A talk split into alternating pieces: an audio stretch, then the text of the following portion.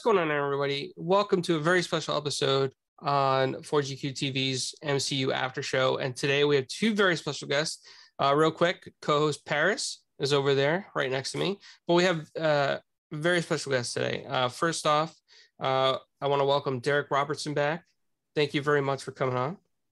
And Gary Whitta for the first time. Hopefully, I said your last name correctly.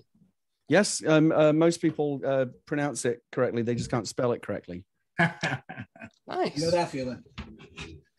Well, thank you both for for coming on today, and uh, both of you are working on something very exciting to many fans out there um, that do you know that are into comics. Um, can you tell us what you guys are working on?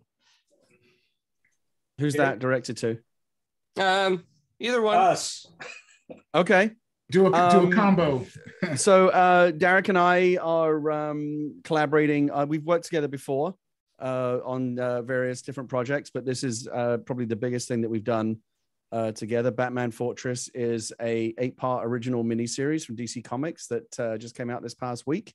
Uh, issue one is out now, um, and um it'll run uh, on a monthly basis for the next eight months. So we'll probably wrap up sometime uh, around the holidays or um, uh, early next year. And it's uh, an original um, Batman story that Darick and I were excited about. Uh, we had uh, Darick's obviously done a lot of work in the DC universe before, a lot of work. Um, and I had kind of dabbled a little bit. I contributed a story uh, to uh, the Joker 80th anniversary compendium that um, that DC put out um, for the Joker's 80th. Uh, uh, I think that was last year. And um, DC obviously loved Darick, and they liked the story, the Joker story I did. And so Ben Abernathy, our editor at DC, had the idea of putting us together on a Batman book, and they asked us to uh, pitch them some ideas, and they liked what we pitched, and uh, now here we are. Here we are. Awesome. Nice. So, okay, so this is directed at both of you as well, but um, maybe Darick go first. What's it like working together on a comic book? Uh, it's great. Well, with Gary, it's always fun. I mean, this, like I said, it's not our first rodeo collaborating. Uh, we, we worked on a book for Image called uh, Oliver, which was an original idea that Gary had. Uh, it's had stops and starts, but we, I'm very passionate. I'm very passionate about the work I put into it. But it's fun because with Gary, he's a friend, so I can call him up and we talk on the phone and you know hammer things out, and it's it's very collaborative. Yeah, it's been good. It's it's it's always nice to work on something with your friends. And Darick and I were friends before we were Yeah. um, collaborators. We, we used to be drinking buddies back. We would get drunk and watch Star Wars movies together before we ever really thought seriously about uh, working together. Uh, but when I needed an artist for um, Oliver, which was an original idea I wanted to do as a comic book, um, we teamed up on that. And, and like I said, we did that at uh, at Image. So uh, when when Ben had the idea of, of pairing us up on a Batman book, it was it was a very easy sell because Mhm. um, we'd worked together before. Darick can probably speak to this more than I can because he's worked with many more writers than I have with artists on comic book projects. But I, I imagine it's different with with everyone. Every writer has a different way of working. Every artist has a different way of working. But but Darick and I know how we work um, together, and uh, Yeah. And um, uh, Darick's often often very accommodating. I'll, I'll often give him scripts that you know are not the easiest thing in the world to figure out how to break it into panels and and make work as a comic book page, but he'll always find a way to do it. And so um, he's actually been. I, I mean, I've done several comics, but I'm more fluent as a as a screenwriter and uh, working in other medias. And, and comic books obviously is a very very it, ve- there's a very specific language to it, the way that things work on the page. And um, like I said, I'm not a newbie anymore. I've been doing this for a while, but Darick is immensely more experienced than I am. So anytime I'm not 100% sure about like how something might work on a page or how how best to you know kind of take the idea that I have and express it visually, Darick's always um, you know got you know anytime I'm stuck for an idea, he'll come in and, and solve the problem for me. So it's it's a good it's a good working relationship. He carries me a lot basically. That's very kind. Uh, Gary gives me a lot of good shit to work with, and so hey, can I swear on this? Yeah, Is this a, is this a swearing kind of thing? So I threw out the, I just I threw Yeah, out the P- S bomb like I should ask before I. we're, we're PG PG, thirteen. PG okay. thirteen. You know, yeah. Yeah, I'll, I'll try to I'll try to avoid f bombs if I can. I, I don't hear them till they come out of me sometimes. Um, no, but Gary gives me great stuff to work with, and I've had, uh, you know, it, and his screenwriting chops really come through, and because he's he essentially writes a movie, and he did it Mhm. with Oliver. Oliver was supposed to be a movie originally, and so I our first collaboration was me basically taking his screenplay and adapting it into into comics and like finding page breaks and chapter breaks, and we move some stuff around because it works better in a sequential comic, like with this scene here rather than that scene there, because you're not watching it linear in a linear fashion like you do with uh, cinema. You're actually reading it in chunks, and so sometimes you want that pacing to be you know a dramatic beginning and a middle and then an end because it's that chapter is just going to encapsulate what might have been 20 minutes of film and 20 minutes of film might read or might might flow very differently so excuse me i'm getting over a cold so that might happen a few times No worries. um, that but that scene uh, but that, but that seamlessness of working together has been really good for me because uh, while Gary says he's I'm carrying him, I actually feel like Gary's freeing me up to be my most creative self. I'm I'm happiest when I have a lot of room to play. Um, one of the nicest compliments I got uh, working in my long career has uh, was from Keith, Keith Giffen, and uh, Keith Giffen uh, notoriously would uh, break. And in my very first jobs, like I would get these breakdowns, and this is apparently how he worked with everybody. He would do these pencil breakdowns for every page that you were supposed to follow as the artist. So when I worked on Justice League, I was looking, I was working off of Keith's uh, layouts, and he's a brilliant storyteller. He's, he's, he's considered one of the best. And so uh, we ended up doing two issues of The Authority that he wrote by himself. He didn't collaborate with like he did with uh, J.M. DeMatteis uh, back then. He was it was just him writing The Authority. And the first script I got said, uh, you know, normally I'd lay this all out, but Darick knows what he's doing. So it was like a really nice pat on the back from Keith Giffen, like saying, I don't need to, you know, Darick doesn't need the training wheels. And I was like, oh, felt like an achievement. I like you don't I don't get, you know, people don't show up and give me awards or anything like that in this business. Like a lot of times you just work and you know, so it's the little compliments I get from co-creators and, and people that I admire that that I kind of lock away in my imaginary awards cabinet.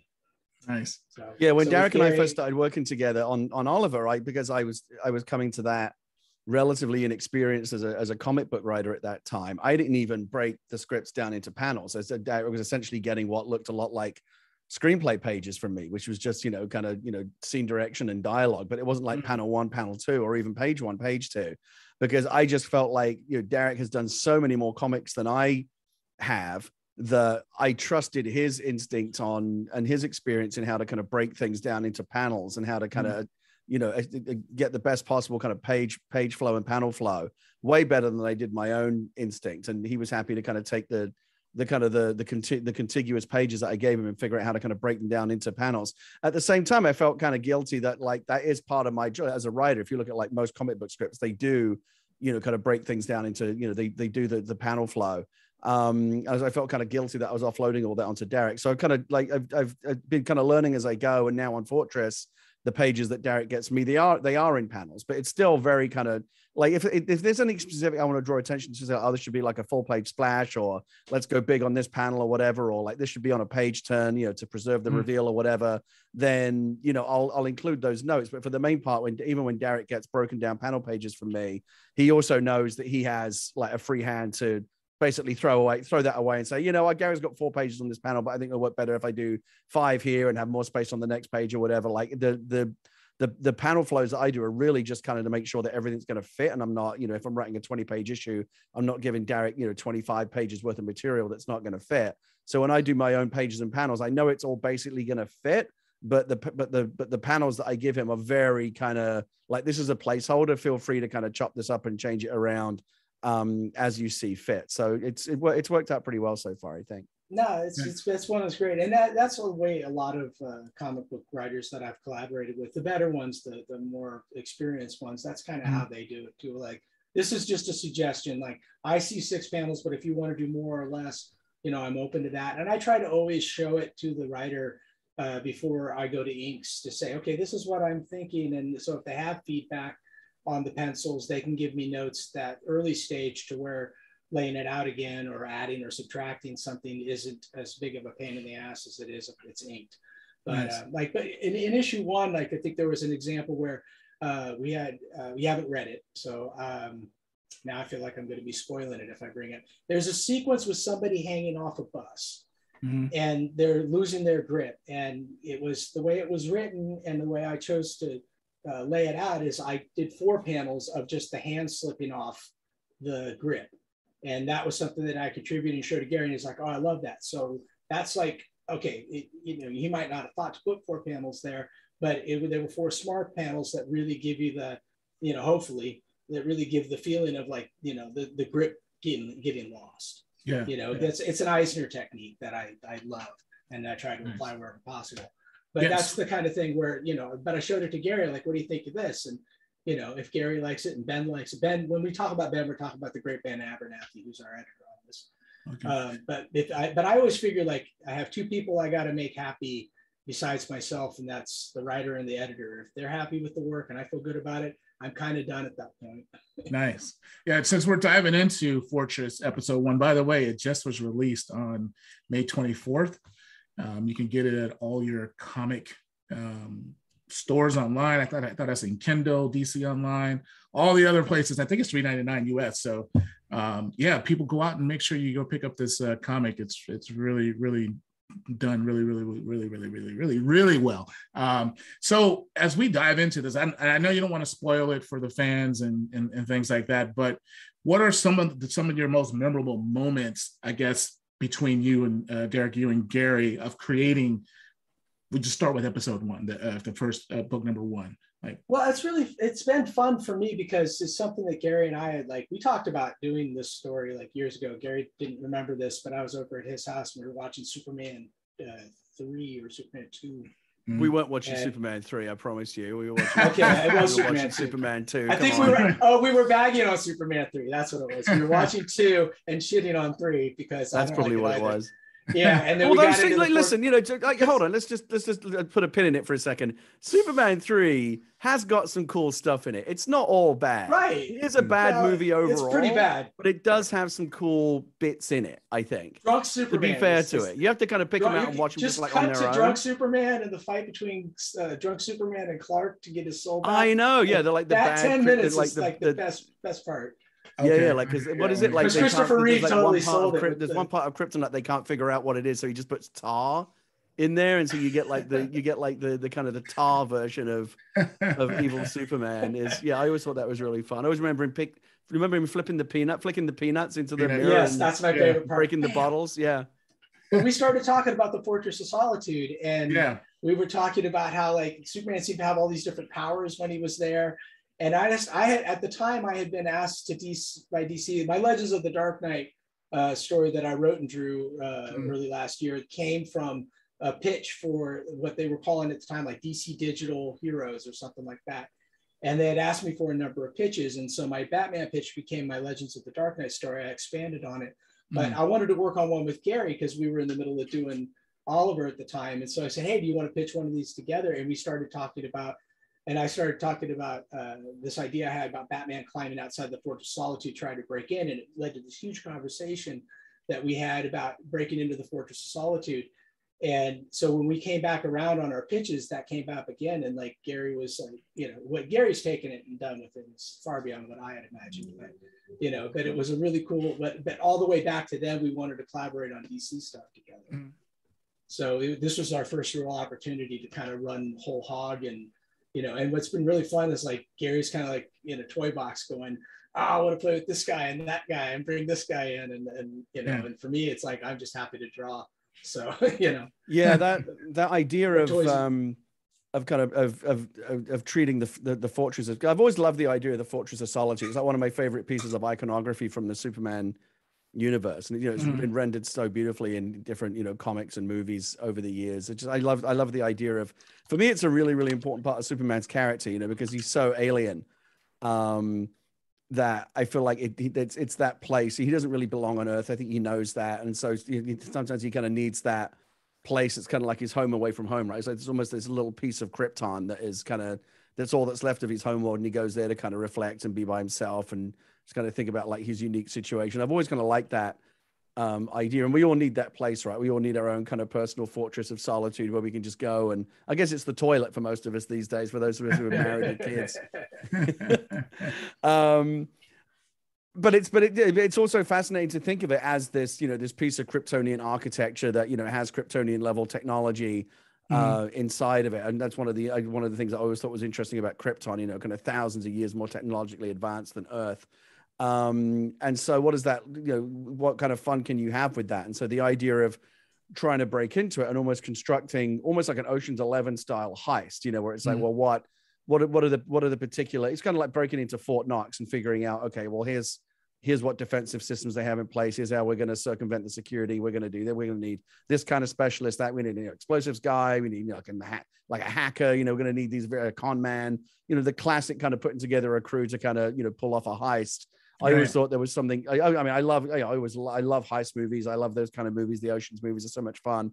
That the idea of kind of taking that model and applying it to what you know what in this in this comic book is is basically kind of represented as the most secure, well guarded, most impossible to break into facility, not just on Earth but in, in anywhere in the universe. Yeah. Because uh, again, what what does it look like when you're trying to break into a place that is protected by security that is the product of a civilization of technology that's thousands of years more advanced than our own. Well, you know, that could be a really interesting challenge for a bunch of superheroes to try and figure out. And so that so that was that was the idea that had been percolating for a while. Mm-hmm. And when Ben asked us to pitch him an idea, we, we yeah, we, that was kind of the the you know, we got to do the we got to do the, the fortress. And so that's kind of where yeah, it came all, from. All the all the further my brain had gone into it was just picturing Batman clinging to the outside of the of the fortress with by his fingertips in like you know sleeting snow and polar bears around the bottom if you fell and trying to find an opening somehow. That's as far as my brain had gone into it. And it was right. more almost make more of a good cover image or something that it would be a story. So like the whole Ocean's 11 element that Gary brought to it, I was like, see, this is why I don't want to do it by myself. That's why I like working with Gary because it's like, it's so much, so much bigger and better than what I would have thought of by myself. So it's, it's, it's, also a nice I was only thinking of a, a 10 page story too, because it was those digital stories were supposed to be short and tight but right right right. But when when, but when you have eight issues to play with it's also a really nice opportunity to kind of you know start pulling out all the really all the really interesting action figures. That's often what i that's often how i think about my job. You know when i was 10 years old i was like kind of bashing my action figures together kind of making them fight and coming up with little stories.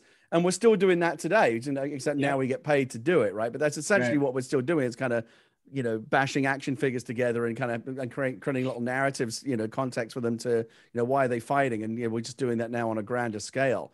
Um yeah. but yeah so when when this came along the idea of doing a well you know batman can't do this alone right? And so he's going to need a crew of specialists mm-hmm. to do that. Oh, that seemed like it made a lot of sense just from a practical storytelling standpoint but it also means you get to have a lot of fun. It's like okay and we very break into the fortress of solitude because again i feel like it's too obvious, it's too easy mm-hmm. to have all the A-list guys doing it. And as much as I love, you know, kind of Wonder Woman and the Flash and you know the the the, the big kind of A-list guys, yeah. I I kind of wanted to kind of go a little bit deeper into the roster and like look at the the, the C list and D list. And I pulled a copy of like kind of the, the, the kind of the DC uh, character roster. Like everyone has ever appeared in a DC comic, no matter how obscure. And as you know, that that list goes. We both know, started with a copy very. That's it. The ultimate character the books I was referring to, and there's a bunch of characters in there that I'd never heard of, but I thought were fascinating. We ended up doing some research, and the the conceit that we came up with is in the initial attempts to kind of defeat this alien ship that's causing all these all of these problems on Earth. Mm-hmm. Most of the Justice League essentially get either wiped out or captured or somehow you know injured or they're not available for what comes next. So when when Bruce figures out that you know his only hope is to somehow break into the fortress and and and get something from inside of there that they need and he has to start thinking well who i would help with who would help me like all the people that you would think of first are no longer available yeah.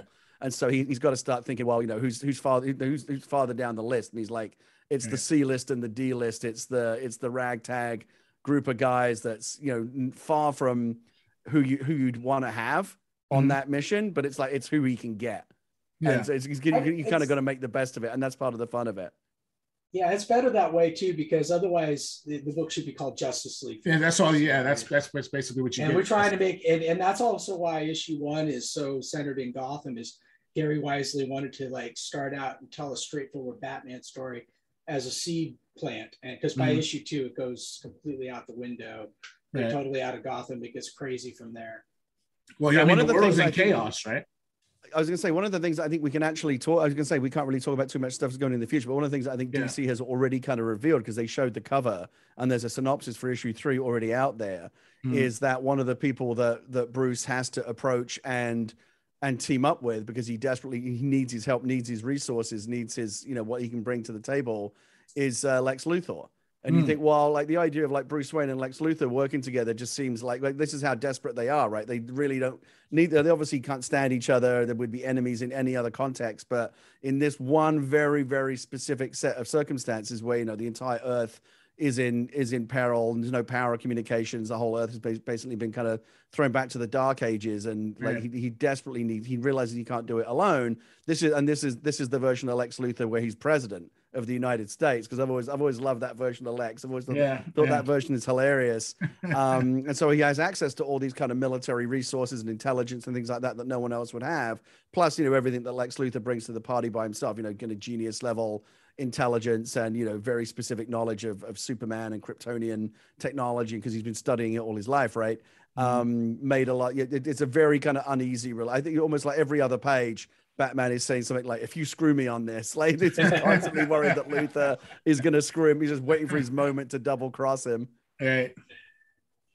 No, this this story is epic, just based on the what, like you're talking about, the toy boxes, sandboxes you have to play with after you know you move on to the next uh, next iterations of the story. That hopefully, um, I, I don't know the cadence of the release dates, but I know this one just the first one just dropped, so um, hopefully uh, we get uh, part two comes up. yeah we're soon. on a we're on a we're on a monthly schedule now for the next eight months Okay, awesome, awesome. So um, in June, Which we'll is why I'm in my studio on a on Memorial Day and not out Right. fun. Not on- You, you're not at Gary's, you know, watching Superman 3. No, that would, No, we'll say we'll save that to celebrate afterwards. That's I mean that's Yes. the, the interesting interesting thing about a um a monthly book like this is that you know Yeah. it's all it's all happening in various. It's not it's not unlike a TV series, you know, where Mm. as the Right. pilot is airing, you know, they're writing episode twelve and shooting episode six, and various different parts of the TV season are in different parts of production. So Yeah. like where we are right now, issue one's on the shelves. I'm currently writing issue eight. I'm writing the, the final episode, the final issue uh, Mhm. right now. Um, and what are you drawing right now, Darick? You're on like I think you're I'm on like wrapping up the last few pages from number four. From I number four, sick. yeah, and about to start on five. So the book, stupid at any given time, the book there's like various different stages of the book that are in in Mhm. development. Like again, like two, like two and three are basically issues. Two and three are locked pretty much. I think we're just waiting for lettering on three. Um, Darick's finishing up the art on four. I think we have I covers through you- I sent five. you inks. I, I sent you links right before we got on here. Yeah, yeah, yeah. Scripts are, scripts are done through seven, and I'm working on eight right now. And so nice. it's it's it's a, it's it's a weird thing to have people reacting to issue one, even Mhm. as it's still like the rest of the series is still Yeah, my br- you know very much you- in when- very much in production. Yeah, your brain, my brain is totally into like a different part of it. So when people are reacting to the art number one, it feels like so long ago. Yeah, yeah, yeah. Right. The, Right the now, nice thing about it is with is that we're far enough along that like you can't. It, it- it's not like, let's say that we hadn't written anything else yet. We just put issue one out. Like I, I would never Mhm. want to be in the position where I'm looking at what people are saying about issue one and like lead to us like second guessing what we do. Oh, people didn't like this. Should we change it? Or people really like that. Should we do more of that? I Mhm. like that. I like the idea that we just kind of like just the two of us and, and Ben as well as our editor just kind of like committed to this is the story that we're telling. and so like I say, you know, I'm writing I'm writing eight right now, but the story is basically done, right? We know It's what all the complete, major right. things that happen It's are. And so, you know, it's it's kind of like, you know, you it's you burn your ships, you know, when you arrive in the new world. So there's like there's no there's no going back. Um Yeah, and we are doing some again, I'm I don't know. I say to Darick all the time, every time he sends me a page or something from like a particular moment, I'm like, man, people are going to hate us. I can't believe we're doing this or whatever. Or people are going to love us for this or hate us for this because, you know, we kill off some characters and we reinvent the way that you because because it's not a continuity book it's you know it's it's eight it's eight issues that sit outside of the the main Yeah, they let us continuity we can do own- things that are different kind of- like in the main continuity of batman right now alfred's dead but he's alive in our book right because it's a separate Right. story and But it also means that we can- president. Yeah, we can. Yeah, we can. Yeah, we can kill. Yeah, Luthor is president. We can kill characters if we want. We can Mhm. introduce new characters. We can like reinvent. We can retcon characters because it's its own thing. Like it's not going to affect the ongoing continuity of the story. So we have a lot more of a free hand to do do wacky things if we want and, and kind of get uh, you know like I said, look at these characters from uh from a way if you were kind of bound by ongoing continuity you might have might not have as much of the freedom that we have with this book. right, Once, right. a- And, once upon a time, they would have called this an Elseworld story.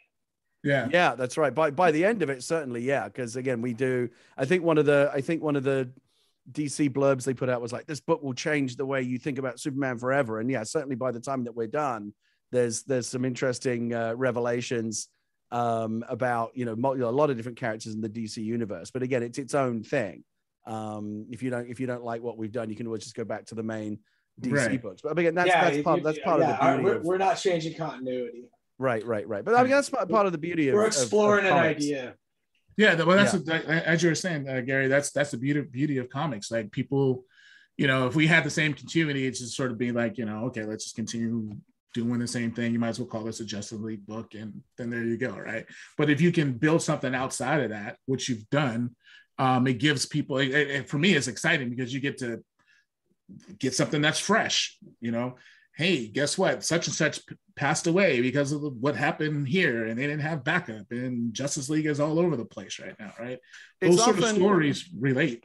it's i mean it often is very um restricting right especially when, when you work in star wars or you work in one of these big universes like dc or marvel like so Mhm. much of the guardrails are already in place right we know that historically canonically this is the case and you can't change this or that Mm. um and sometimes that's fun to kind of work with those restrictions but other times like oh man i wish i could do this and there's no like inherently creative reason why i can't do it it's just because like something already happened in another book that kind of closes that door or whatever right. um so to be able to to um work like i said outside of the main continuity and obviously you know we're not going to you know completely you know throw it turn everything on it's still there's still it's still recognizably you know batman and the characters you you know they, they're, it's you recognize it very much as a, as a book that takes place in the in the dc universe but we have Mhm. more latitude to to kind of play with the characters and have fun with you know some of the origins like different origin stories for characters and just you know the way that they interact with each other we can just have a little bit more more fun with it and any any any time like i do find myself accidentally kind of straying over the guardrail. There's like ben's or, or darick's always there to say ah can't do that. You went too far this time.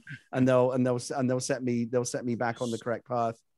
Yeah, I, I kind of came into this with a little bit of a like uh, I don't know what the word would be uh, prejudice, I guess, because I had just spent some time writing Batman, so I used in my head, and I had to go through a bunch of, you know, turning Batman stuff into an editor that would come back and go, I don't know about this, or what do you think about that? So I had to kind of re-get, I had to get re-educated on like who Batman is now, but Mhm. something that both Gary and uh, Ben and I agreed with, and that Gary kind of uh, we, we laughed about was that like Batman is never funny. Batman has to be the straight man in every scene, and so you know everybody around him can make a joke, but Batman should never make a joke. Right. Yeah that was actually one of the first notes i got back from ben was i had batman kind of but i mean i wanted some of the comments we got on the book actually i don't know if you've uh, how much of it you, you've read in terms of the reviews that have been coming in but it's interesting a lot of people really like it but they're basically saying oh batman's like a bit more casual in the way that he talks to people. He's not you know, he's usually very very stern and stoic in the way that he interacts with people. he's a bit more open and kind of he has like you know talks to alfred a lot and talks to gordon you know the people that the, the kind of the the people that are in his life and he's just a bit he's a bit more conversational Mhm. um, than you might be used to because I, that's just how I wanted to write him, and I kind of felt like that's how he would talk. And it's interesting when you work on a book like this, it does you do end up like you know falling down really nerdy nerdy rabbit holes. Like Darick, Darick and I ended up a big debate about like what kind of music you know Bruce listens to when he's working in the Batcave. He's like, well, Bruce would only listen to like really grim, dark, like raw, kind of like very kind of death metal kind of music because he's so dark and he's in a soul. And I'm like, really? Like, I kind of like he can't be that one dimensional. Like even even Bruce Wayne, even Batman, right, who has dedicated his life to this singular mission of fighting crime. Like that can't be all he does. Like he like he's Yeah. got like what's on his iPod? Like he must listen to something. He Like listens he to must he must I have fa- he must have music that he likes. He must have books that he likes. He must have like a favorite TV show. Like I know that he's a workaholic, and like, but he must have like he- he- just for his own sanity, must have a little bit of downtime. And I just kind of felt See, like, having it, like, like- but you're you're bringing sanity into this, and it's really debatable. well, not yes, and obviously we're could talk. All, we could we could talk all all day about All the day two There's a of about guy the it. degree to got a singular focus that dresses up as a bat in- and goes out. is in question. But I just kind of feel like I just wanted to humanize him a little bit, and even if it just I, I, I don't even remember if we even put anything like this in the book, but even if it's just like you know, there's a couple of pop No, culture I- references in there. I, I really like the way you. I think Gary's uh, Bruce Wayne. He writes a great Bruce Wayne, and Mhm. so the interactions between Alfred and Bruce Wayne, when uh, when Bruce is relaxed and in a safe space like the Batcave, and just talking to Alfred, who knows him like a father, you know, it's like that Bruce Wayne. I that makes sense to me for that guy to be a little bit more relaxed or jovial or whatever. And uh, we threw on a in the pencils. I put a Smiths T-shirt on uh, on Bruce Wayne while I was working at the thing, and the editor was immediately like, Yeah, we- not it's- keep that and- and Smiths that's the thing, T-shirt, are you can't always do everything you want to do. It's like surely I feel like Bruce would at least listen to like the Smiths or So, something. so he and so we can't have an Smiths t-shirt ACDC on him. But then you know, there's issues where you, Yeah, you can't clear that with legal. like Ben and, was you know, right we- on we, it we because I couldn't said, do it. well, we'll, we'll try. We'll see if it'll, you know, But there was a- there was a- there was kite a- there was air, a- but I can't promise we're going to get to do this. like the very I remember the very first note I got back from too. Ben was like, and, and it's issue, lost it- your it's in issue one. They're talking about like? Batman's satellites that he has in orbit, you know, because of course Mhm. he has satellites. And in the original script that I wrote, there was just like a one panel joke where Bruce says, I really think we should have called them battleites. And Alfred's like, no, we're not going to do that. And that was just like a like a like a, a quick joke that we had. And the Mhm. note that I got back from Ben was like, Batman wouldn't make that joke. Like he's too serious. And I was like, okay, well, we'll give it to let's have Alfred be the funny one. And Alfred's the one who says, oh, they should be battleites. And Alfred- then Batman's like, no. And so it will, I'll always find a way to get a joke in there. But yeah, one of the things that I learned was that you have a very, very limited um, uh, uh, scope to have Bruce or Batman ever be funny because you know he is defined by you know all this darkness and he's so serious in his approach. And and so that was and once I realized that and you know it kind of almost takes me back to like the old it's actually kind of a classic thing in comedy. Like usually the person at the center of the piece is the serious one and the joke's always on them. Like I used to listen to the old Jack Benny show on the radio which was hilarious. But like Jack Benny never actually made a joke himself. It was always the people around him that were making jokes kind of at his, at his expense. And I kind of thought of it in that uh, th- th- there's a, there's a scene in um, issue two where the Justice League is sitting around the table in the Hall of Justice, and there's a lot of there's a lot of like funny stuff that's being said, but like none of it is said by Batman. He's the one saying like knock it off with the jokes because you know I'm Batman and I take things very seriously. And so I found a way to get a lot of comedy into the book, but um, making sure that in terms of like how Bruce kind of interacts with comedy or any kind of levity, I still feel like there's more more latitude for that than a lot of people you know would would typically think. Uh, and, and every now and again, Bruce will there's like something a little bit funny in there, but for the most part, yeah, he's the very grim, dark, serious Bruce that we know from the comics. Right. If you need any commentary from me for the past four minutes of whatever Gary was saying, I have none because my earpods just stopped. So I was trying Oh. to I was trying to put up a red flag that I couldn't hear anything. So Oh, okay. I was just slagging you off. Don't worry about it. You don't, Oh, I to worry about. well, No, he, he basically he said that you love. Superman three really that after the conversation. Yeah, I know. I don't know why. Superman Shut 4 as well. How much Darick loves that movie. I'll never understand. it. He Oh thinks God, best one. yeah. That is that is The Quest for peace. Well, Question. that's that's why we have in issue four a big debut and re- revival of Nuclear Man. Yeah, it's like the whole thing is it all ends up being Nuclear Man. And like Darick, no one gives a shit about Nuclear Man, but he and insisted. I'm no, telling you, So they this movie's underrated, dude. People, Nuclear Man. This, got this, he's gonna get, he's, he's gonna get, we're gonna give him a fair shot this time. Are, you are, are you breaking new breaking that news right now? We're gonna get flying Lacey Lane out into space where she can breathe like she's in an atmosphere. It's perfectly fine. You know, any kneel before Zod moments. that, That was. I mean, that was a really classic scene in uh, in the Superman movies. Um, now I think we got to put some kind of like reference to Nuclear Man in the in the fortress. oh my god, can you imagine? Because we do. There's there's little references to Batman continuity, both like not just in the comics but in the movies as well. There's like there's a couple of references to. There's like some references from the Donner movies and references from the Nolan movies.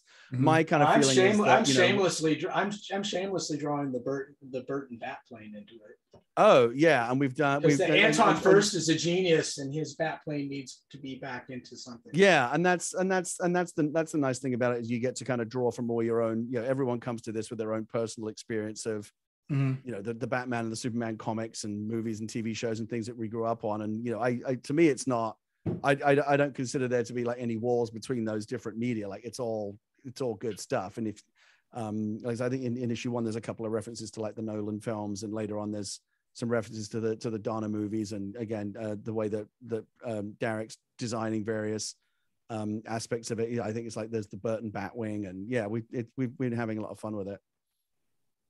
Awesome. So one question I always had uh, when it comes to co-creating and, and, working together on a project, right? I know that DC as a whole is still a company, and I'm sure there's deadlines that has to be met for DC's purposes.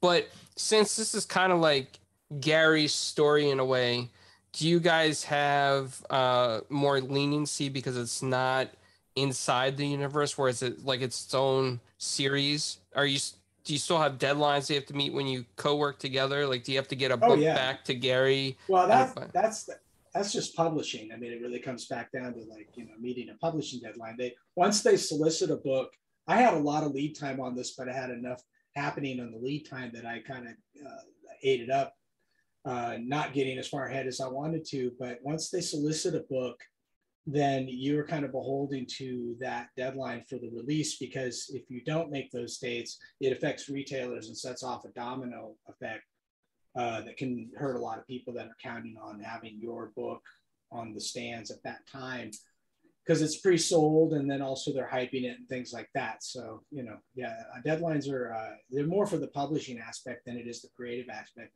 gary's written so far ahead that i have a very clear idea where the story's going and we've already hashed out a lot of it he's like I said, he's writing issue eight. I'm finishing issue four. So. Right. Right. So know, the, it, the scripts were like five, six, and seven are just sitting there. And, and yeah, and, and the, the, the, the, the deadlines are obviously inviolable, you know, and, and it's all reverse engineered from the fact that, you know, once uh, issue one goes on sale May 24th, you know, people that like the book are going to be in a, a comic store on June 24th expecting issue two, and it had better be there. And, you know, the only way it's there is if I hit my deadlines and Darick hits his, and you know the letterer and the colorist. Everyone has to, you know, and it, and it's a long process. You know, I'll write an initial draft. Um, Darick and Ben will both give me notes. I'll incorporate those notes. Then Darick will do pencils. We'll look at pencils. Then he'll do inks. We'll look mm. at inks. Um, and then we'll see colors. And then we'll see letters. And then generally, when we see lettering, we do kind of a final pass, like just last minute tweaks.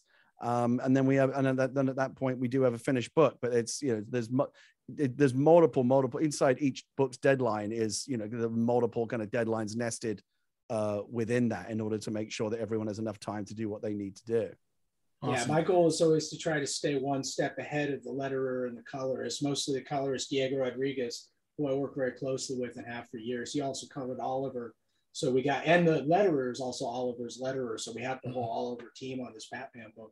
That's right. Uh, but with with uh, Diego, it's like I'm always trying to make sure that I don't put him in too much of a, a pinch by not turning the work in with enough time for him to be, you know, having three or four pages that he can be working on. If I'm behind on inks, then he's mm-hmm. at least got something to color while I'm finishing up the inks. You know, I don't like to work this way, but it seems to be endemic.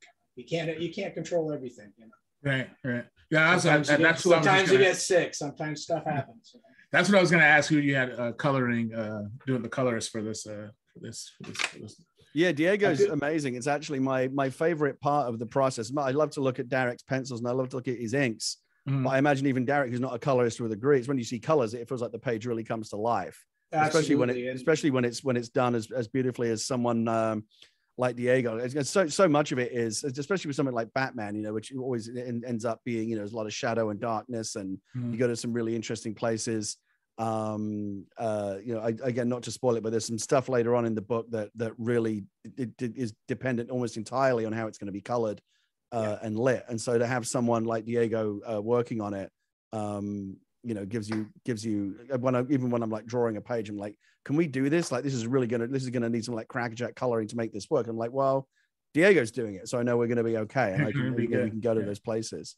Yeah, did DC give you any flexibility on the colors? I know they they, they yeah. DC Marvel they all have really strict policies when it comes to you know the colors of their characters so what's that well because we're kind of in our own continuity it's like this yeah. is uh, they've been pretty lax with me i'm just kind of drawing traditional people too it's like mm-hmm. i don't really when it comes to the dcu unless i have to I, or or want to or need to like there's not really a need to reinvent the wheel here like we right, right. kind of just do straightforward batman and, and and they're pretty this has actually been one of the easiest uh, editorially one of the easiest jobs i've ever had for dc because ben and i Ben Abernathy and I go all the way back to the first issues of The Boys. So mm-hmm. he and I like he was my original editor on The Boys at Wildstorm, and that's how we met years ago.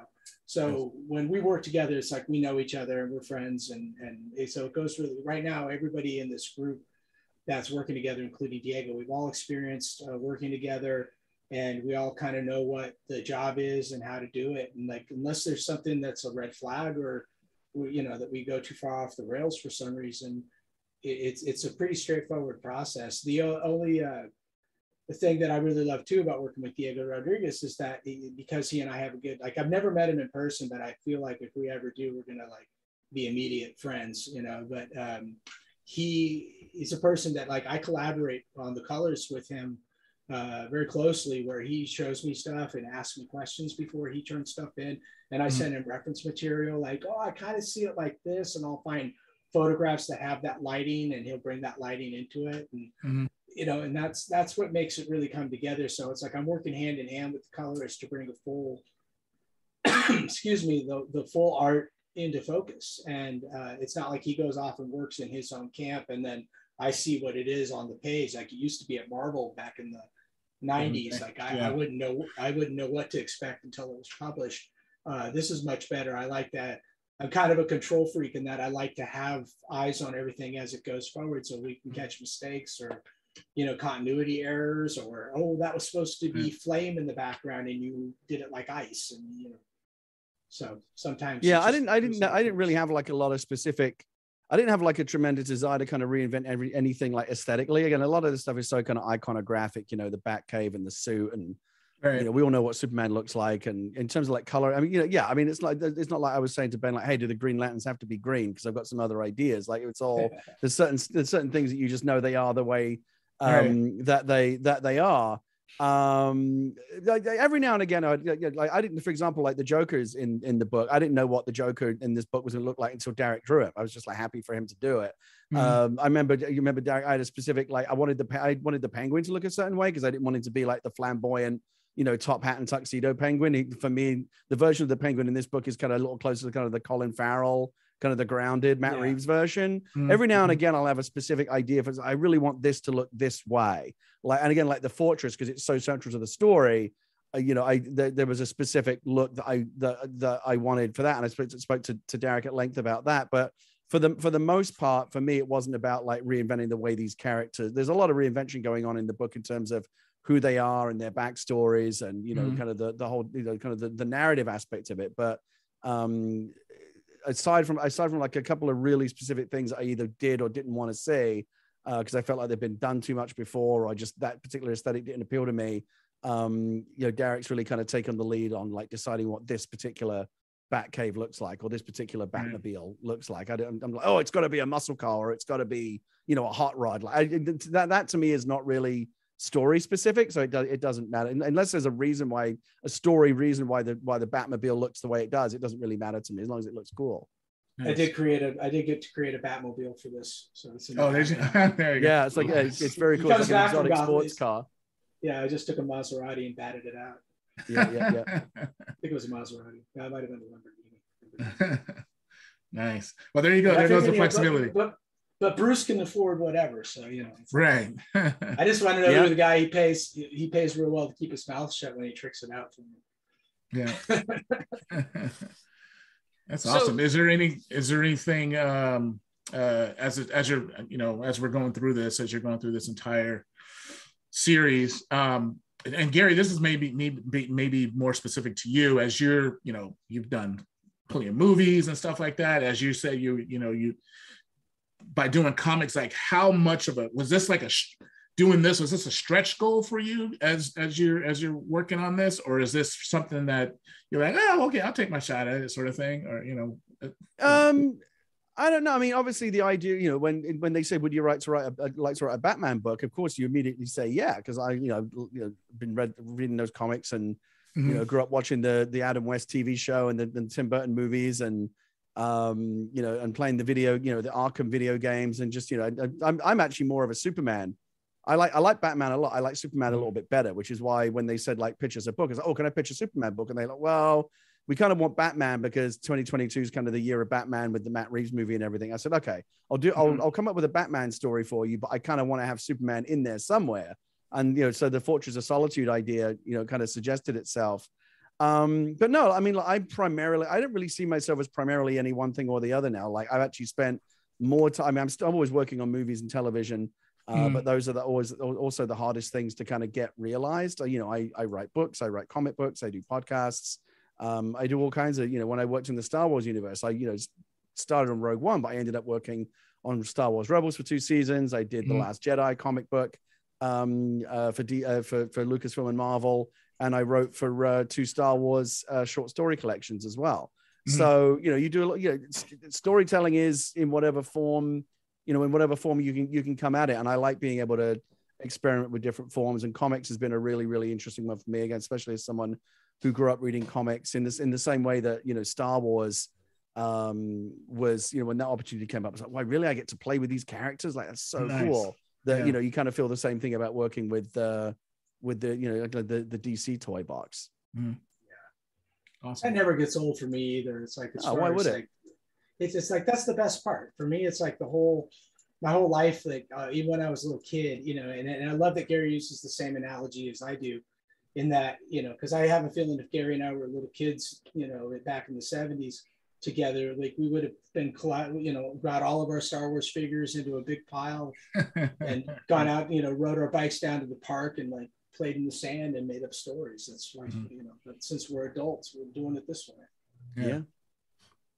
and getting paid.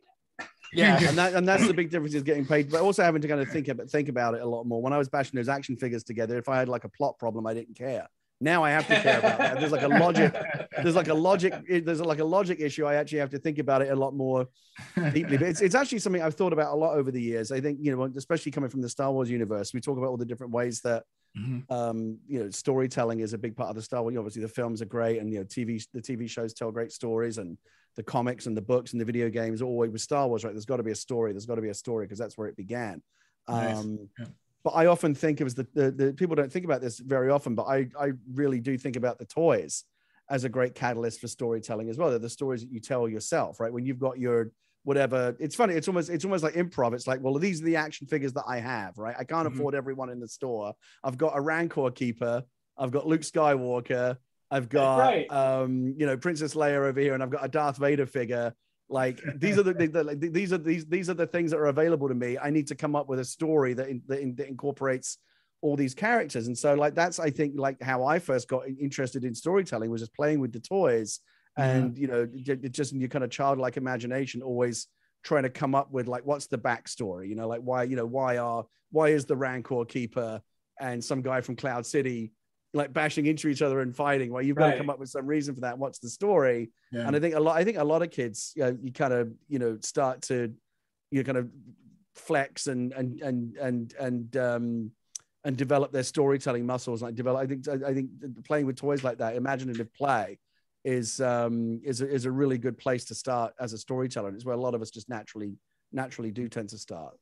I remember my dilemma as a kid was trying to figure out how to why there was only a, one stormtrooper. i used to hate i used to hate those those commercials they had where like the kids got 50 stormtroopers. Yeah, like how I'm like, how does he have 50 stormtroopers? When I when I went to the store every week with my allowance, my pocket money, and I'm like, well, I've already got one stormtrooper. I could either buy another one or I could buy a different. I want to buy a different character. right. Like how much? Like how how rich is your dad that you that you can afford to buy 50 stormtroopers? They look very good in a Well, commercial. Yeah, I didn't know any kid at school When that your dad 50 is Kenner Toys. I guess. What the hell? yeah. Yeah, I always like how they had the perfect backyards to play with that shit in too. Like everything was set up it was, on it the was, look, perfect it was looked so and- good. Yeah.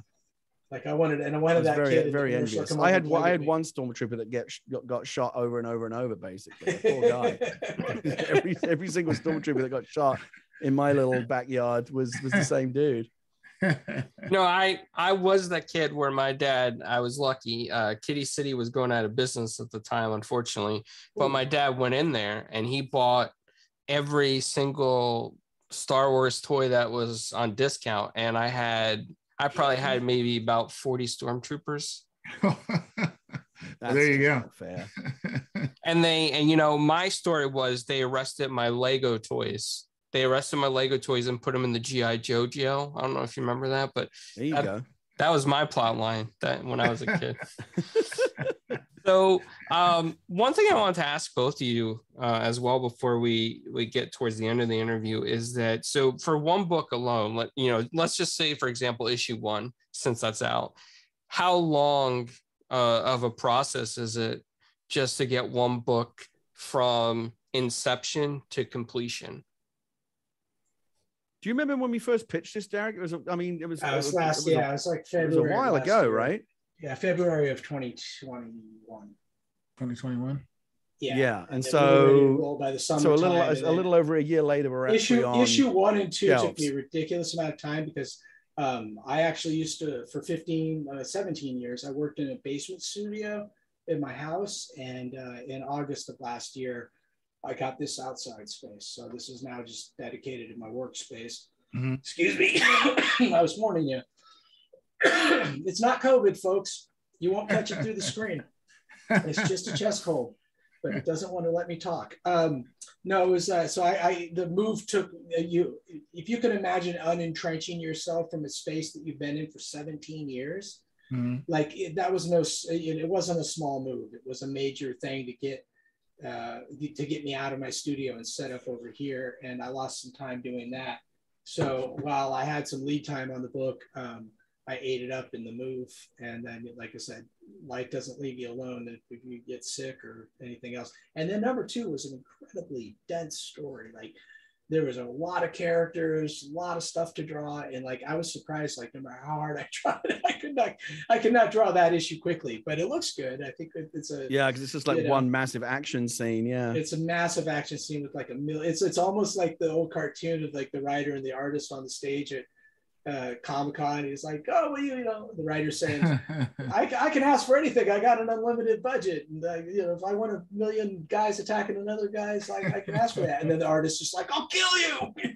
I always I always feel the need to apologize. Like when I if I'm writing a a novel and I write, you know, 50,000 Spartan warriors come over the hill, that's fine. I can just write it on a page and it's done. But if I'm doing that as a Right. comic, yeah. I'll like if I I- like if it's necessary for the story, then we're going to do it. But like I'll, I'll often I'll, I'll often put a note into the artist like Darick, I'm so sorry. 50,000 Spartan warriors coming over the hill. But, you know, gotta figure out a way like- to do this. I often like to say to people, you know, and since like I said, I work a little bit as a writer myself from time to time, I know the Mhm. difference. And even writing for myself, knowing I'll be drawing it later, I'll be angry at myself as the artist. Go, what was I thinking? But um, there's a, but it's also the idea that you know, if you write the word telephone and draw a telephone, guess which person gets done first?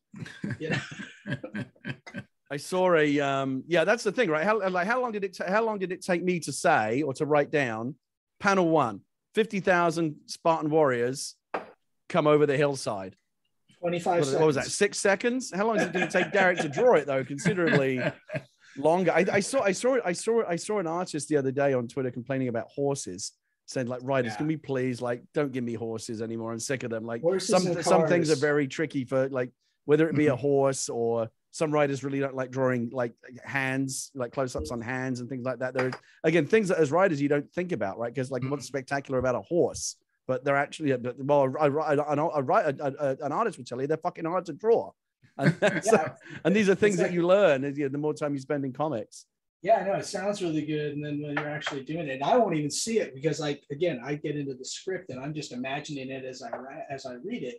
And it's mm. so, you know, I'm enjoying what Gary's written. So I don't even really put my head into like how much work it's going to take to draw it until I'm actually in the thick of it. And the weirdest things will hold you up. Like the things that I think are going to go bam, like like why am I still drawing this panel? Like this should be an easy panel. And then the things I think like this is going to take me forever, I'll get through because I spent so much time worrying and thinking about it that it's practically drawn by the time I take my pencil to the page. Like mm-hmm. I know what I'm going to do with it because I've obsessed. Like this is going to be a really hard panel, you know. So it's very strange, but it's like it's the casual stuff that's the hardest. Like the stuff that I'm still wrapping up for this issue is mostly one of the pages, mostly like Bruce casually in the Batcave, but Mm. Bruce has to look like a human and it's almost easier to draw like the Batman stuff where he's in action and in the costume because it almost lends itself to natural layouts. But when a person is uh, doing something naturally and it looks wrong, that's going to jump out to the reader more Right. than Batman doing something dynamic that might look a little weird because you're immediately you're already at the at the starting point of weird when you're looking at Batman jumping off a building because that Mhm. just is not something you'll see in real life. You're never going to be in a position where you're going to be walking down the street and oh, there goes Batman, or here comes Batman right into my face. Um, but but it, but you are but you but if Batman but if Bruce is just sitting in a chair and working on his computer and he looks off, you're going to go that looks weird, and you won't you might not even know why. But if I draw it wrong, you're going to know. Mhm. Yeah, so it's often a very thankless task in that regard, and it does remind me a lot of kind of movie movie work. In that, again, it's very easy for me to write a space battle or whatever, but then you know, for to, to, to turn that into a you know into a film is you know with all those visual effects and and and cinematography that's obviously very very difficult and then in- the middle of it at least people go oh wow look at those amazing visual effects and what what what those artists did is like very visible and is often appreciated if you do great visual effects in a movie people will will call them out but to darick's point yeah like it's no, it's not necessarily you, you, again a layman i think might assume this to be the case but it really isn't any easier to draw Batman drinking a cup of tea than it is, you know, him fighting, you know, the Joker, right? You think, well, the the the the, big kind of action scene would be trickier, right? But like to Darick's point, just capturing little human moments like Bruce drinking a cup of tea and it, Mhm. but Yeah. having it look right. Um, but again, people people will just skim by. Oh, yep, that's what looks. That's what Well, drinking a cup of tea and- looks like. But they don't realize that there's like a hundred ways to make that look bad, and has Right, to find the right one. Thank you for that. Uh, because but the- thing of that is too is that in, if you do it right, that means if you did skim right by it, that means I did my job perfectly. Like I don't Mhm. want you to be hung up on like looking at Bruce uh, drinking a cup of tea unless that tea has poison in it, because Right, that's a big right. deal. Then you Mhm. really need to be focused on Bruce drinking that tea. But if he's just having a conversation with Alfred and it's going into the next moment, you should skim by it. But it's funny to me too, like that. You know, I'll spend four hours on that. You know, inking that Bruce with That one scene, right? Yeah. and, and people are going to be like, oh, you know, they're just reading on. But that's Right. you know, that's that's the magic of comics, too. Like you want to create, if you do your job right, you've created a world that is so immersive that you are kind of tricked into believing you're in that world for that minute of time. Mhm. And if I've done that, and you know, and if, if you leave the book feeling like, oh, I, I've been somewhere and I experienced something, and you're feeling anything from it, well, then that's, you know, I certainly have plenty of comic books from my childhood which wouldn't make you feel that way. You know, when I couldn't draw an arm correctly and it just looked like a lump of, you know, dough. You know, Yeah, as yeah, I used to remember you when know, somebody told me that um, about Rob Liefeld, he doesn't like drawing feet. And You go back and look at his comic, you notice you'll find a way to have the feet out, of- like they're always obscured or out of the panel. It's like, oh, once you once you know what to look for, you go, oh yeah, he really doesn't like drawing feet, so you'll just never see them. I cut you off at the ankles. Yeah, every time. Yeah, there's all kinds of little tricks that you do you, you you can do too when like deadlines are pressing. You go, well, do I really need that in the background, or can that be a silhouette? You know? Right. awesome. All right, But before we sometimes you get, can take that and use that to your advantage too. Like sometimes thinking that way will make a scene more dramatic and interesting in a way you hadn't originally conceived it because you are minimalizing it. I learned that from Frank Miller. Like you look at Frank Miller's work, Hmm, when he goes minimalist, sometimes it's a, it was it's more potent and powerful without all the bells and whistles when you're focusing on just this Mhm. hard iconic shape. I'm over talking. Yeah. no, no, that's awesome. No, No, it's before we get, I was gonna say before we get Gary out of here, um, uh, quick question to both of you: what what would Batman's favorite food be? Like, like Well, in the in the Le- I know- from the Lego Batman movie that it's it's the Thermidor, isn't it? He loves his lo- Lobster Thermidor. That's the Lego version of Bruce Wayne, though. the Lego version. Makes sense. Like if all this work that you uh, from this universe, your perspective, what what would you think Batman would like to eat? If- It's funny. It, it's funny. It actually reminds me of something that in the um, in the uh, in the first draft of one of the issues that I did, Batman Bruce is pulling an all nighter in the Batcave, and like one of the one of the classic kind of images that you would have to kind of illustrate that is like there's like chi- there's like Chinese takeout boxes like Yeah. all over the place. Um, but I'm like, oh no, wait! Like the whole world's been shut down. There is no Chinese takeout. Like nothing, there's no nothing's getting delivered Right. and so um you know you have to there's just little things you have to think about like but then again this is this is my point even though you don't I, I get like i've never spent a lot of time thinking about it because it's never been like story relevant but like Right. i guarantee you bruce wayne bruce wayne's not like oh i'm too i'm too obsessed with the death of my parents to think about like what i like to eat he has a favorite food I just, I, it's, it's never, and I think sometimes when you, take a moment to like indicate that, like you know, Alfred's made his favorite sandwich order, maybe it's like a ham and cheese sandwich. Let's say Mhm. Bruce, look, okay, we've done it. Batman's favorite food is ham and cheese, a really good like But grilled ham and cheese like- sandwich, the way Alfred makes it for him. Yeah. Right. I would Why think it would be not? something that would tie into comfort food for him. Like I think Yeah. Batman's favorite food would be like something simple like a grilled ham and cheese sandwich, but it has to be just so because maybe it's something that's a happy, like all of us, like it's a happy memory or that the taste or the experience of eating and smelling that food brings you back to Yeah. a more com- more Plus, happy you know, time. lots of protein Because I think most of the time up he before you go out on patrol. I think yeah, he just drinks those weird ass. I like- I like the idea that when shakes and scarfs Yeah. down, you know, meat. I like the idea he's that when he's. Bruce Wayne, you know, and he has to keep up appearances, he, he's eating a lot of, you know, um, Fancy caviar and like a lot of kind of. But yeah, but I, I, but again, I'm just kind of making it up as I go. But I, but I feel like he probably hates all that stuff. He eats it because like that's what Bruce. Wayne would eat. But like Yeah. when he's down in the Batcave and he eats what he wants, he's probably eating, you know, hot pockets or whatever, whatever, just whatever he I wants. I always thought that he would like he might you know because he had a train all over the world that he'd have a penchant for some like weird ass food that you could only get on the outskirts of the Himalayas or Like, something yeah, like like something. that. when- Yeah, something when he was like like training something out that like nobody else has even tasted. Yeah, because something that He nobody else that- has even tasted because He wants that been all over Szechuan sauce. Yeah, he's never, never, Yeah. never been able to get it again. like whatever, whatever it be. whatever it might be. But again, like, again, that that to me is like the classic version, and it's a valid version, right? And I, I know we're in a very specific point here, but it's a good question to like. Sometimes Mhm. asking questions like this is a good way to kind of like think about a character, just something as silly as what do they like to eat. And again, the the, the obsessive workaholic version of Bruce Wayne would just say, just heat, I don't care, just heat something up, like just something to eat. I don't really care what it is. Right. But I, again, I and that's valid. But I still kind of feel like when he's got a minute, like he I, he does. I, I guarantee you, he's got favorite music. He does have favorite food. He's got to have It's- favorite music. Yeah, why? Because those are the things that make you human. No one's that dull that they don't like things, right? Yeah. No matter how fucked up they are, they all still like things. Hitler likes dogs. You Yeah, my know, thought was it's like- like we all have th- we all have things that humanize us, right? Even even though we may be deeply deeply uh, troubled individuals. yeah. One of the one of my favorite figures that they put out at DC Direct is Oh, this look at uh, Kevin Maguire, J'onn J'onzz, Martian Manhunter with an Oreo. So in J'onn's case, go. he had an obsession with Oreos, and they worked it into the action figure. Oh my So gosh. I, I, There I love go. that. I love that kind of attention to detail because again, it was really funny in Justice League, which I was a huge fan of before I got to work on it. Mhm. That J'onn had that J'onn was obsessed with Oreos.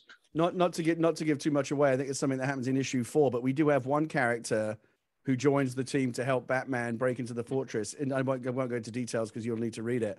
Right. Um, but he's entirely motivated by pizza. That's the only reason That's he's doing it. Okay. And Now like, so just, just things like that can be like fun, you know, just fun My ways to kind of favorite comedy character the to draw right now.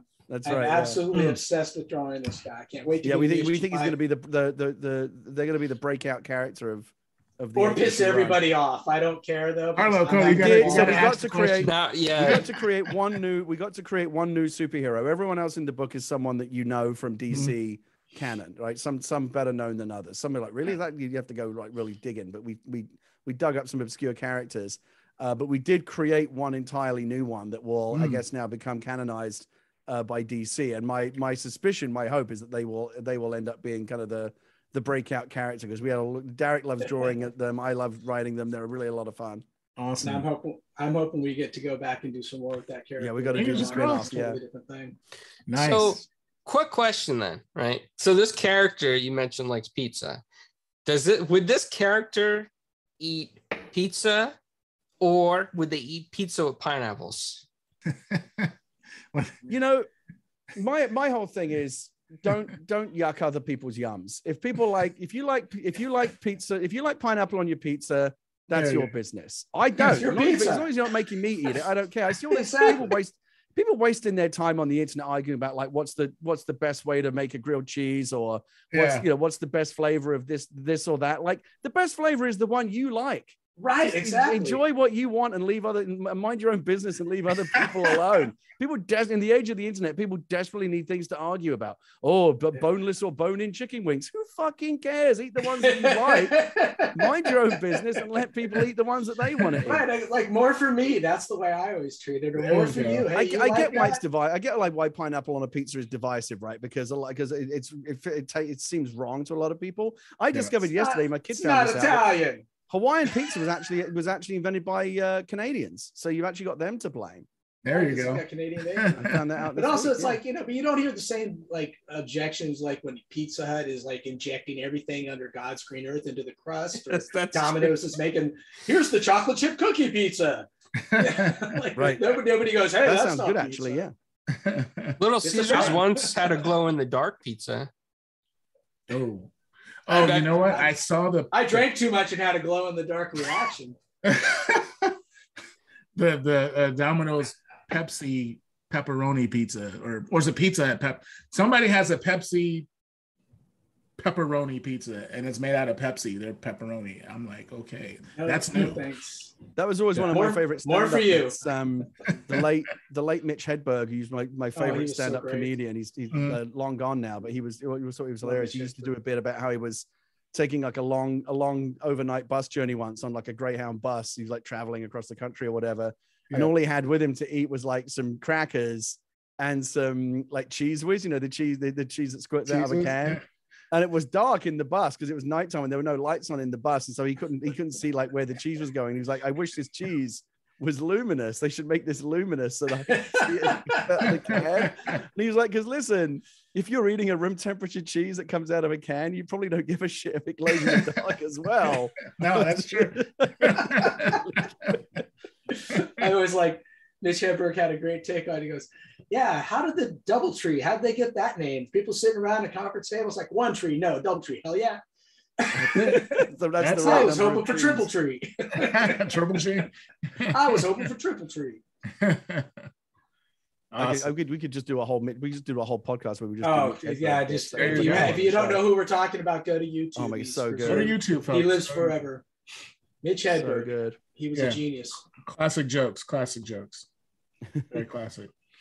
Um, before we get out of here, um, do you guys want to plug anything? Gary, Darick, plug all your stuff. Where can people find you? What's coming out next? You know, episode, My- no, not episode two, but My issue two is coming is- out in June. my list is really short, so I'm gonna I'll go first. Um, uh, you can find me on Twitter at Darick R. Um, and unless you hate uh, my side of politics, you'll enjoy my Twitter feed. Um, and you can find uh, information about my backstory or original art, things like that at darickrobertson.com. And the main thing I'm going to plug is The Boys season three, baby. Lands this Friday on Amazon Oh my Prime. you can't miss it it's everywhere Yeah. I know, I'm so excited. I'm Nice. excited. I'm excited. Yeah. I'm like, they got Soldier Boy with Jensen Ackles, who's a hell of a nice guy, and uh, I'm, I'm very, I'm very excited for season three to land. Mostly because I haven't, I don't, I'm going to be surprised along with everybody else this season. I decided not to read too far ahead into the screenplays, so I know a little bit of what's going to go, what's going to happen, but a whole lot I don't know is going to happen. I haven't seen nice. anything because I couldn't go up to Toronto for to be on set for season three like I did with one and two. Season three lands on Amazon Prime this Friday. Awesome. Nice. Gary. Uh, easy to find me on social media. It's just it's just my name spelled out on Twitch, T, uh, Twitter, and YouTube. G A R Y W H I T T A. So Twitter uh, slash Gary Whitta, Twitch.tv slash Gary Whitta. Um, and I do stream uh, often on Twitch. I actually have a major project coming up on Twitch. Um, I think maybe starting as soon as next month. I kind of I, I have a sci-fi novel coming out later this year, and I wrote um, and produced uh, my own um, audio kind of narrative uh, drama adaptation of it. So almost like an Mhm. old, old-fashioned radio drama, but we're going to be doing it as a monthly or a weekly uh, podcast and a live presentation every week on Twitch over the course of nine episodes. So Oh, nice. um, there's going to be some announcements coming up about that very soon. We're going to show a trailer. We're going to reveal the title of it. They're going to we're going to do episode one. That's all coming up soon. And if you want, if you're at all interested in that, and I hope you will be, uh, uh, follow me on Twitter, um, uh, G A R Y W H I T T A, and that, again, that's the same on YouTube and on Twitch. Okay. nice. Awesome. Well, everyone, thank you for watching. Thank you for listening later. Uh, and Gary and Darick, uh, appreciate your time. And thanks for stopping by and talking to us. All right, thank It's a you. Good, good, a good time as usual. Go pick up that book. Book one pick up- Batman Fortress. Batman, Batman Fortress, Fortress in stores now. out. There are two variant covers. now. Collect them all, and we're doing variant variant- covers oh, across yeah, the rest of the run as well, I believe. Oh, nice, Yeah. nice. Oh, real quick, are, you, are any of you guys going to San Diego Comic Con? Any Comic Cons coming up? I don't have any immediate plans. I don't know. Um, I hope. I'm trying to keep my schedule pretty light. Uh, I was yeah. supposed to be in, in Ontario with Gary this last weekend uh, Mhm. down uh, for Comic Con Revolution, but for obvious reasons, um, I was not able to go. So, Yeah. uh, but I, I'm uh, Long Beach uh, Comic Con. I think in September I'm supposed to be there for the Hero Initiative. So if you Okay. miss me in Ontario, it's a good chance you'll get to see me in Long Beach. There you go. That's in September. But uh, Comic Con uh, San Diego, I'm not sure. They make Not it harder and harder to get in. So Yeah, yeah, they you know, yeah. somebody has to kind of arrange it for me at this point, and I haven't heard anything. So Okay. Awesome. Thank you.